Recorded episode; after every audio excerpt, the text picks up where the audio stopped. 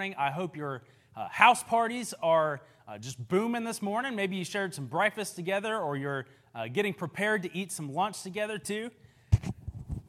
Uh, we're so pumped that you guys are out there meeting in your homes together. I'm sure this is a, uh, a special time for you. We know it is as a church as a whole, uh, just to start connecting together more and more and being around each other. I know it's a special thing. I'm excited to go join one of the house parties after the service today to go eat lunch and talk more about the sermon. It's going to be really cool. So, before we dive in this morning, this is a special morning. We are about to celebrate our high school graduates with you guys. They have worked so hard uh, through school. They finished high school uh, just a couple weeks ago, and we wanted to celebrate them, tell you a little bit about them and where they're headed in the future so we can uh, just gather around them with support and love and help push them further as they pursue their dreams. So, first we have Miss Natalie Fubio, who just graduated from RCB. Uh, she plans to attend Fairmont State in her next season of her life and major in uh, elementary education. Okay, and then second, we have Mr. Anthony Colombo. And Anthony will be attending WVU's Statler College of Engineering and Mineral Resources, where he will be pursuing a degree in mechanical engineering. He also plans to join the U.S. Navy. Third, we have Mr. Jonah Williams, who will be attending uh, Fairmont State University in the fall, and he plans to major in psychology and minor in business. After finishing his undergraduate work at uh, Fairmont State, he plans on attending WVU to pursue a master's or doctorate in psychology and then hopes to either provide mental health care or explore a path in industrial psychology. And then lastly, we have Mr. Ryan Longerbeam. Ryan plans on attending WVU also to attend or uh, to study exercise physiology and hopes to maybe even walk on the football team as a kicker. Hey, I challenge you guys go ahead, go in the comments, show them some love and support, and let's be praying for these four students uh, Natalie, Anthony, Jonah, and Ryan. We love you guys. We're here for you as you move forward and pursue your dreams and go wherever God's called you to be. This church will be here for you. We will love you and support you the entire way. All right, so we're going to go ahead. I'd like to pray for us real quick, and we are going to dive into the sermon today on dangerous prayers. God, just thank you so much uh, for this opportunity to gather again online this morning. God, you've been so faithful and good to us through this process as we've continued to look at your word and connect and interact in comments rather than in person, God. Uh, but God, we know you are moving in these services still. God, we know all we need is you. God, and you said we need each other too. God, help us not to get hung up on when we're coming back and when are we doing this, but help us to enjoy our community in our homes this morning and fix our eyes corporately as a community on you alone and your word. God, I pray that you would help us to apply uh, the word from this sermon uh, into our hearts and to uh, live it out and become bold with our prayers and how we approach you, God. We thank you for what you're going to do uh, through this morning, through our uh, message, and through our time in our homes together. Thank you for who you are, God. In your name I pray. Amen. All right, so we are going to start a uh, sermon on dangerous prayers. Does that sound scary to you right now? It's dangerous, right? Okay, I'm not going to make you feel better about it because it is really scary. But we're going to see that we can, as believers, have confidence to pray these dangerous, bold prayers to God. So, what if you were to give yourself a brutally honest evaluation of your prayer life right now? What would you say to describe it? Seriously, think about it right now. Maybe talk about it right now. How would you describe your prayer life if you were honestly evaluating it? Is it vibrant? Do you pray with boldness for God to do extraordinary things that maybe even exceed all of your expectations? See, I remember when, when I was a kid and I was learning to pray, and I finally started understanding what prayer was. Uh, prayer became this burdensome routine that I resented, if I could be totally honest with you. I remember learning to pray, and I resented it. And I'd be willing to uh, bet some of you might feel that way right now, but it's because I was so obsessed with this mental checklist of things I had to pray for. And I thought if I prayed for one thing one night, I had to pray for it the next night too. And as I continually found new things to pray for, I felt like I couldn't leave anything out. I just had this mental checklist I had to sift through every time I prayed. And I would pray for a long time. Uh, I probably prayed longer than most kids would, but it wasn't real to me. See, I was just sifting through this checklist, and it was this routine, and it was painful to me. I remember telling my dad about it one day, like, Dad, I kind of hate praying. This is terrible. It's just this routine over and over and over again. And if I don't pray for this one thing, then God's not going to be in it and He's not going to hear my prayer and something bad is going to happen. It was a really warped view of prayer. And my prayers were long, but they were not intimate and they were not real. They were prayers of uh, futility, but not really prayers of faith. I was saying a lot, but I really had uh, a lack of faith in God and how big he was and uh, how he could intervene even if I didn't have the words to say or didn't pray for something. So, what about your prayer life? For some of you, it might be non existent right now. You haven't prayed in God knows how long, which speaks to how supernatural you may believe prayer to be. Some of you pray often, but uh, are you really connecting to the Father in an intimate way? Or is it just a routine part of your checklist like it was for me when I was a kid? Some of you would call yourself true prayer warriors, right? And you pray boldly and fiercely for safe travels down to Food Lion, or for God to bless your fast food uh, to be the nourishment to your bodies, right? Or for all of your circumstances and, and things in your life to work out in your favor and for your benefit. Regardless of where your prayer life is right now, though, I'd be willing to bet if we're honest with ourselves, all of us pray way too safe. We pray way too safe. Our prayers don't reflect belief in a God of miracles.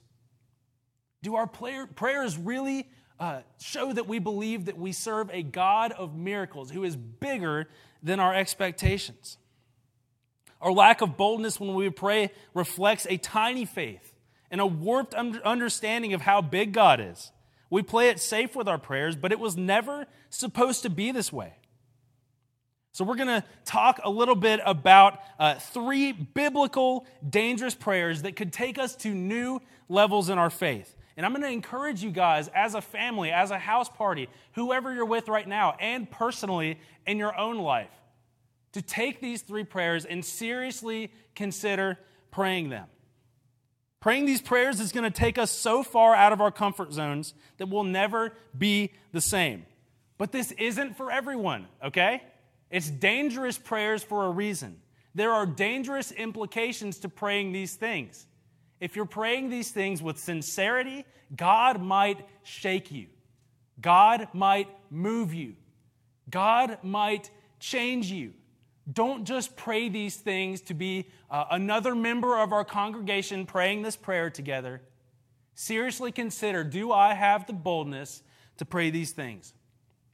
When you pray dangerous prayers, you will be challenged. You'll be stretched and stripped and molded and changed. Dangerous prayers will expose and destroy your comfort zones. Your norm and your routine will be risked and given up for the sake of the kingdom, and that is a scary thing. And the Bible is filled with dangerous prayers that took courage to pray. But Craig Groeschel says this he says we need to be willing to pray dangerous prayers because following Jesus was never meant to be safe. Now, our first dangerous prayer comes from David, a familiar character in our Bibles. This is found in Psalm 139, in which David asks something bold of God. He says, Search me, God. Search me, God. Search me. And this may not seem like a huge prayer at first. I mean, God is God, right? And He knows everything about us already. But let's look at this psalm together in Psalm 139 and let's understand why this prayer is so radical and so brave to speak to God. Psalm 139, verses uh, 23 through 24, read this. It says, Search me, God, and know my heart Test me and know my anxious thoughts. See if there is any offensive way in me, and lead me in the way everlasting. This is a scary thing to ask God to do. Really think about those words. David is inviting God into the deepest, darkest crevices of his heart to examine and uncover the depths of his sin. He's pleading for God to search his heart, which is a scary thing. See, most of us would admit that we have some sort of sinfulness living in our hearts, but you know, most of the time we tend to either rationalize our sins or just pretend it isn't there or it's really not that bad. It's not that big of a deal compared to, you know, these other sins over here.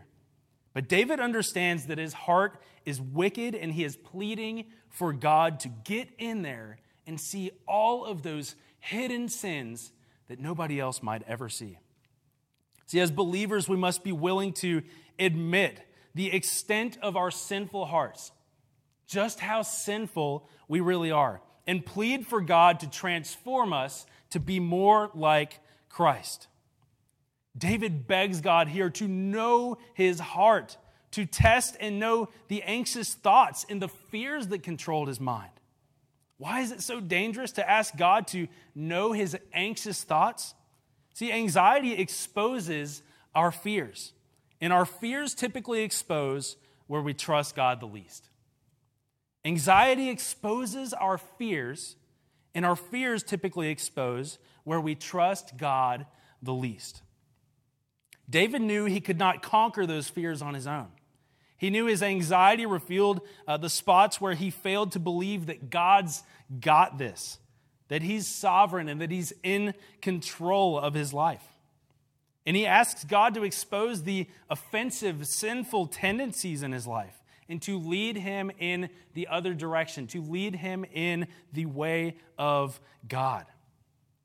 Are we bold enough to plead for God to come into our hearts, to cleanse and correct our ways, to uncover our sin? Or would we rather just continue to rationalize our sins and pretend they aren't really there? David's prayer for God to search him was a bold, courageous, and dangerous prayer. While I urge you to consider praying this, remember, this isn't for everyone. This isn't a light request. Asking God to search you might mean the purging of some sin that's been in your heart for a very, very long time. It might be, uh, mean confronting your fear with faith. It might mean stepping out of your comfort zone and repenting of your sins to become more like Jesus. It's a dangerous prayer, but it is worth it. So, our first dangerous prayer search me. Search me, God. And our second dangerous prayer, we're going to venture towards praying together, might be the most terrifying of these three dangerous prayers. I think to me, this is the scariest of the dangerous prayers. Break me. God, break me. This sounds exciting, right? It sounds like everything you've ever dreamed of to be broken apart right? That sounds comforting, doesn't it? No, that is so uh, counter us, right? We don't want to be broken. We want to be comfortable. We want to be uh, life to be easy, right?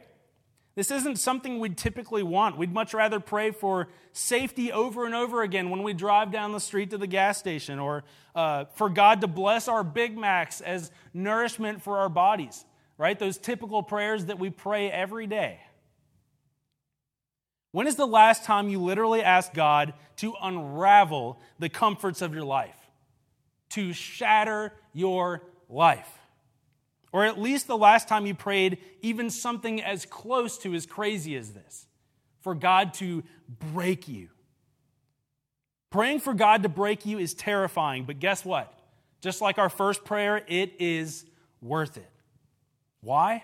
Because in our brokenness, we are forced to a greater awareness of our dependence on Jesus Christ. In our brokenness, we are forced to a greater awareness of our dependence on Jesus Christ. See, your need for Jesus will never, ever change. But your willingness to lean into Him, independence, absolutely will. You need Jesus just as much now as you did in the past and as you do in the future. Your understanding of that might change. Your willingness to lean in and depend on Him might change. I'd love for us to consider the words of Jesus in a uh, very familiar passage of Scripture this morning. See, the Last Supper is recorded in all four of the Gospels. And it's something we look at as a church usually once a month when we take communion, right? We haven't the last few months, but we will be once we're back here in the building. And we do this because Jesus said in Luke 22 19, Do this in remembrance of me. Right? We hear those words a lot when we do communion. Do this in remembrance of me. We eat bread and consider his body broken, and we drink and remember his blood poured out. And this is our motivation for participating in Holy Communion. And in this act, we fix our focus on the loving sacrifice of Jesus for all of mankind. But some Bible scholars have suggested that Jesus' instruction for us to do this goes further than just a command to take communion but rather that it is also referring to how we are supposed to live moving forward. Craig Groeschel states it this way He says, We don't just remember Jesus during Holy Communion at church, we remember him in how we live our lives daily. Because Jesus' body was broken, because his blood was poured out for us, we too should live daily for him, broken and poured out. We too should live daily for Him, broken and poured out. Jesus willingly became broken and poured out in an act of humble sacrifice for you and for me. And now we can willingly become broken and poured out in an act of worship to Jesus, saying, My life is yours, God. Break me and pour me out and use me wherever you want to. And following Jesus means being shattered to my core and poured out in an act of worship as I surrender my life to God's will. It is more than worth it. It's scary, but it's worth it. See, Matthew 16 24 tells us in order to follow Jesus, we must deny ourselves and take up our cross. Deny ourselves and take up our cross. That's not a safe command to follow. I don't know about you, but that doesn't make me feel at ease or comfortable, right? Denying myself and my flesh and picking up a cross, that's scary. And the very next verse says, Whoever wants to save their life will lose it. But those who lose their lives for the sake of Christ will find it. Again, that's not a comfortable, easy truth pill for us to swallow. But look at the gospel with me. The gospel from start to finish is a message of brokenness. The gospel is people choosing brokenness in sin, being saved by God choosing brokenness in sacrifice. Then it's people choosing brokenness in submission and service to the mission of God to save a broken world. There's brokenness all over the gospel message. We choose brokenness and sin, and then God willingly Himself chose brokenness and sacrifice to save us. And then we get the honor of being broken to continue to live for Him, to pour out our lives for Jesus. See, the gospel is an invitation to die to yourself and to live for Christ. And the road will be tough, the pain might be great, but it will always be worth it. Being broken propels us to dependence on Jesus who overcame brokenness on the cross. So we can fully trust in him. We find true, real joy when we submit our lives to the Father, being broken and poured out for Jesus. And brokenness isn't just something that benefits us personally either. Brokenness is a strength of the church. Brokenness is a strength of the community that you and I are plugged into here at CBC.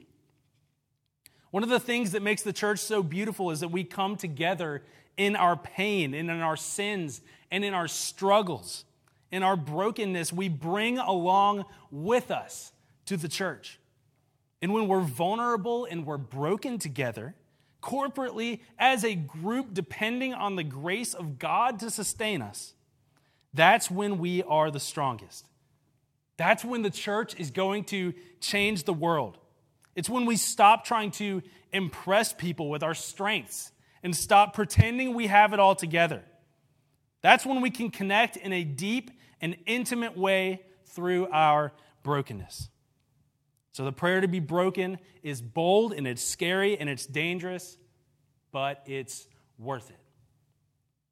So we're, we're going to ask God to uh, search us. That's our first dangerous prayer.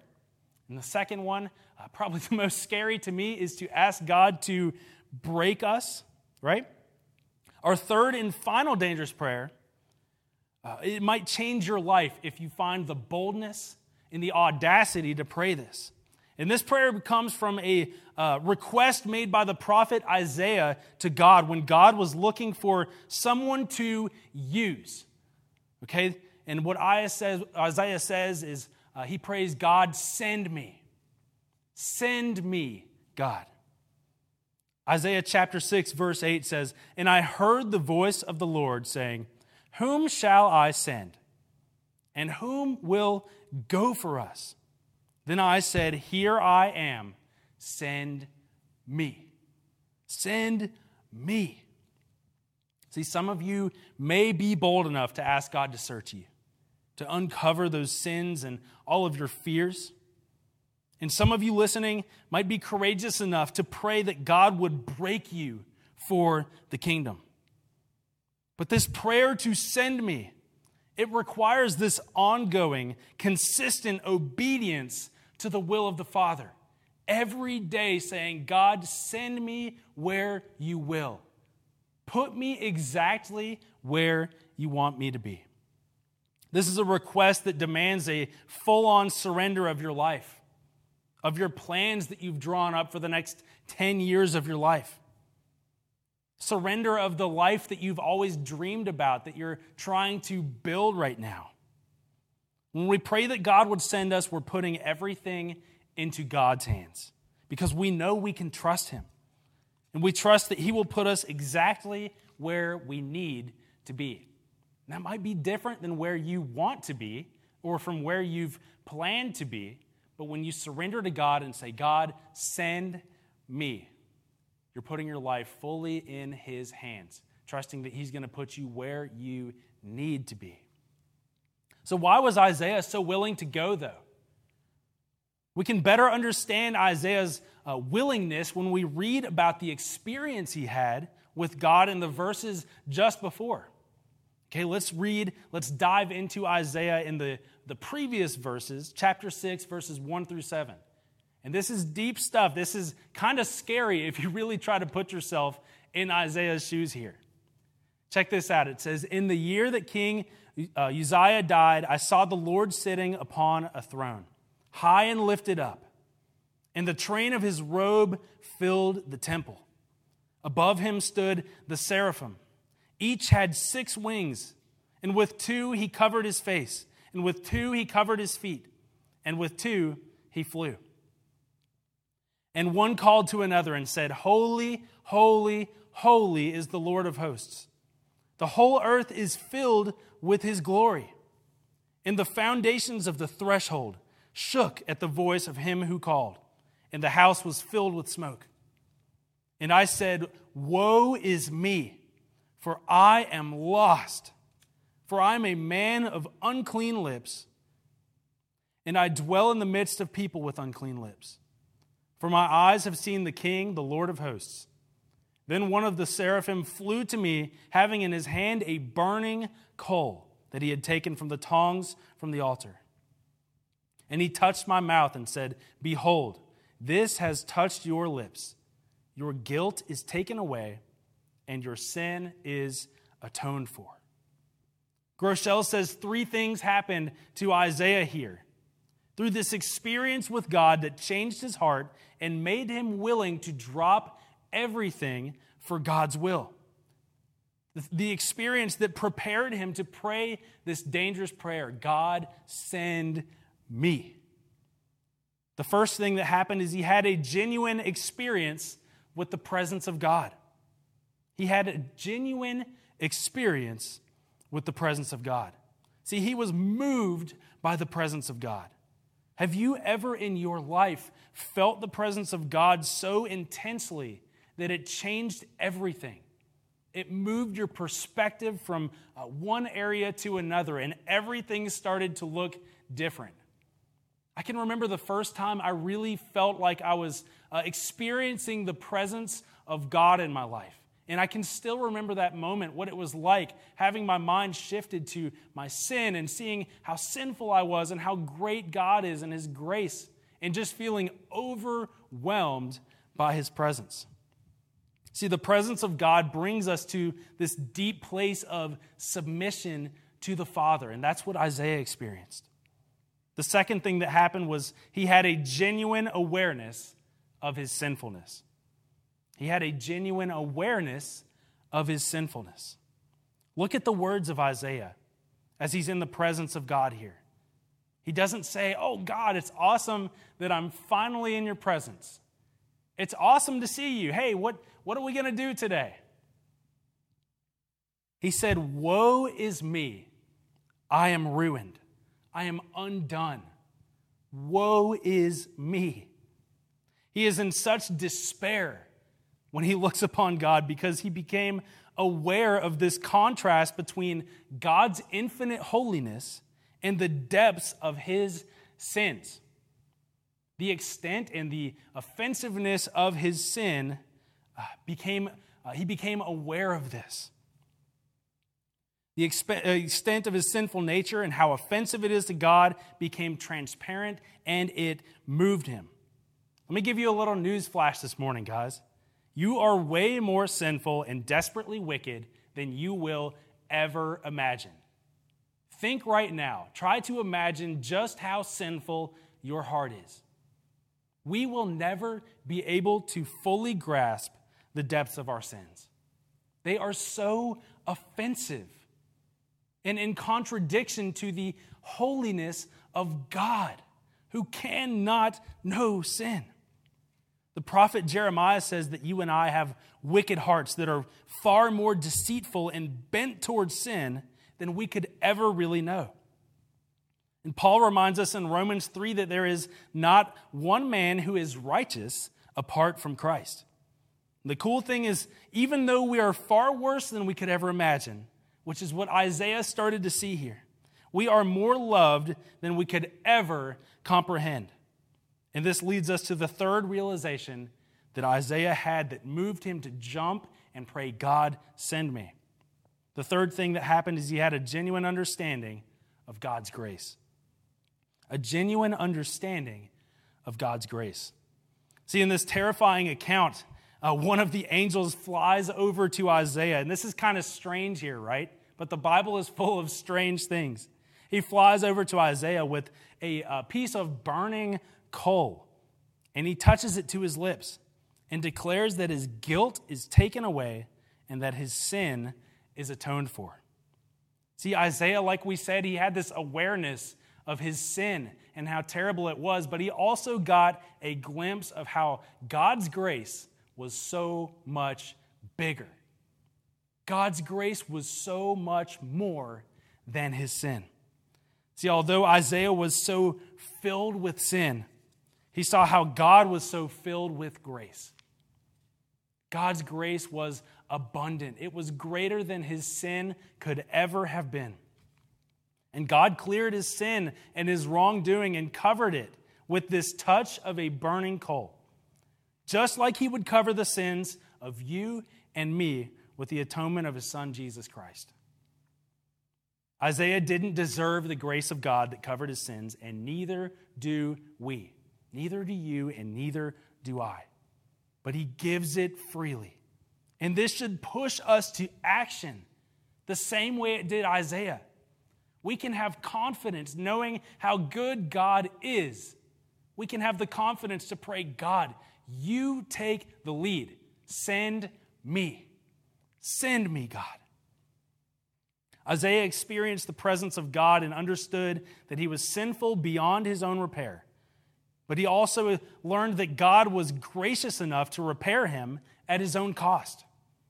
And these truths created in Isaiah a willingness to be an instrument for God that would go and do anything the Father commissioned him to do. Are you willing to do the same? Could you pray that same thing this morning? If not, maybe you need to seek the presence of God. Maybe you need to get alone with the Father and just plead for his presence God, you felt so far, so distant from me, but I'm drawing close to you today, God. I need to experience your presence, God. Maybe you've yet to understand the depths of your sin.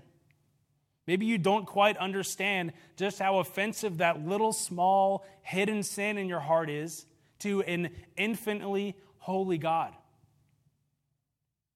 Maybe you've yet to understand that God's grace is even much deeper, yet it's totally undeserved, but that it's greater and bigger than that sin in your heart.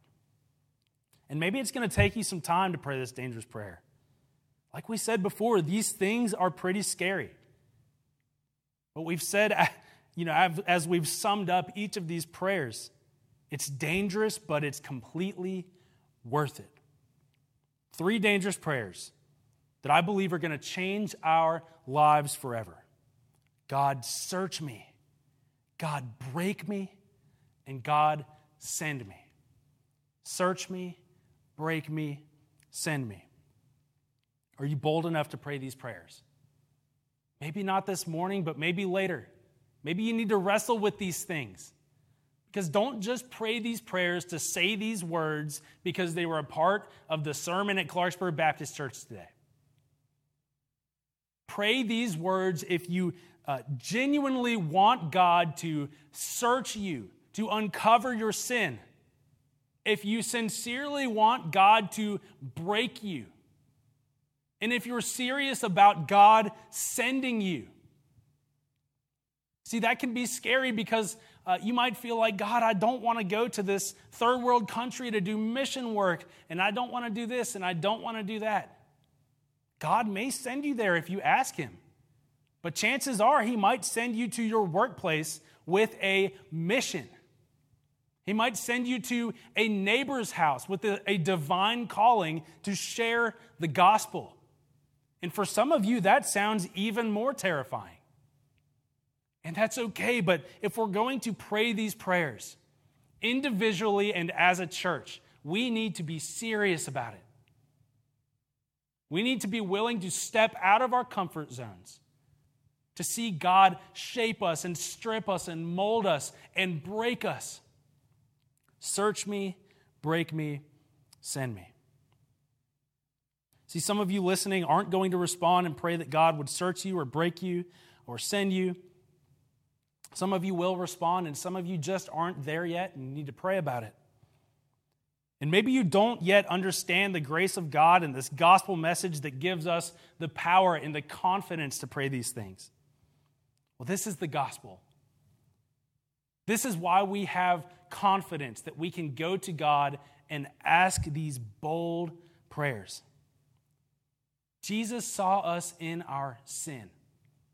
See, you and, our, you and I are sinful. See, mankind chose sin and rebellion against God. But in the midst of our sin, God looked down and saw people, saw children that he loved and he wanted to make a way for us to come back to the Father. And the Bible says that God, in his work through Jesus Christ, reconciled us back to him. God saw that we were trapped in our sin and unable to uh, be in relationship with him and unable to be good enough on our own by our own merit. And he made this rescue mission to send Jesus Christ to come live a perfect life to die the death that you and I deserved as the payment for our sins. And the Bible says, because of Christ's work, Jesus Christ became our sin so that we could become his righteousness. Because of that act, that radical act on the cross, we can go to God with boldness and confidence, asking him to do some dangerous things like searching us, like breaking us, and like sending us.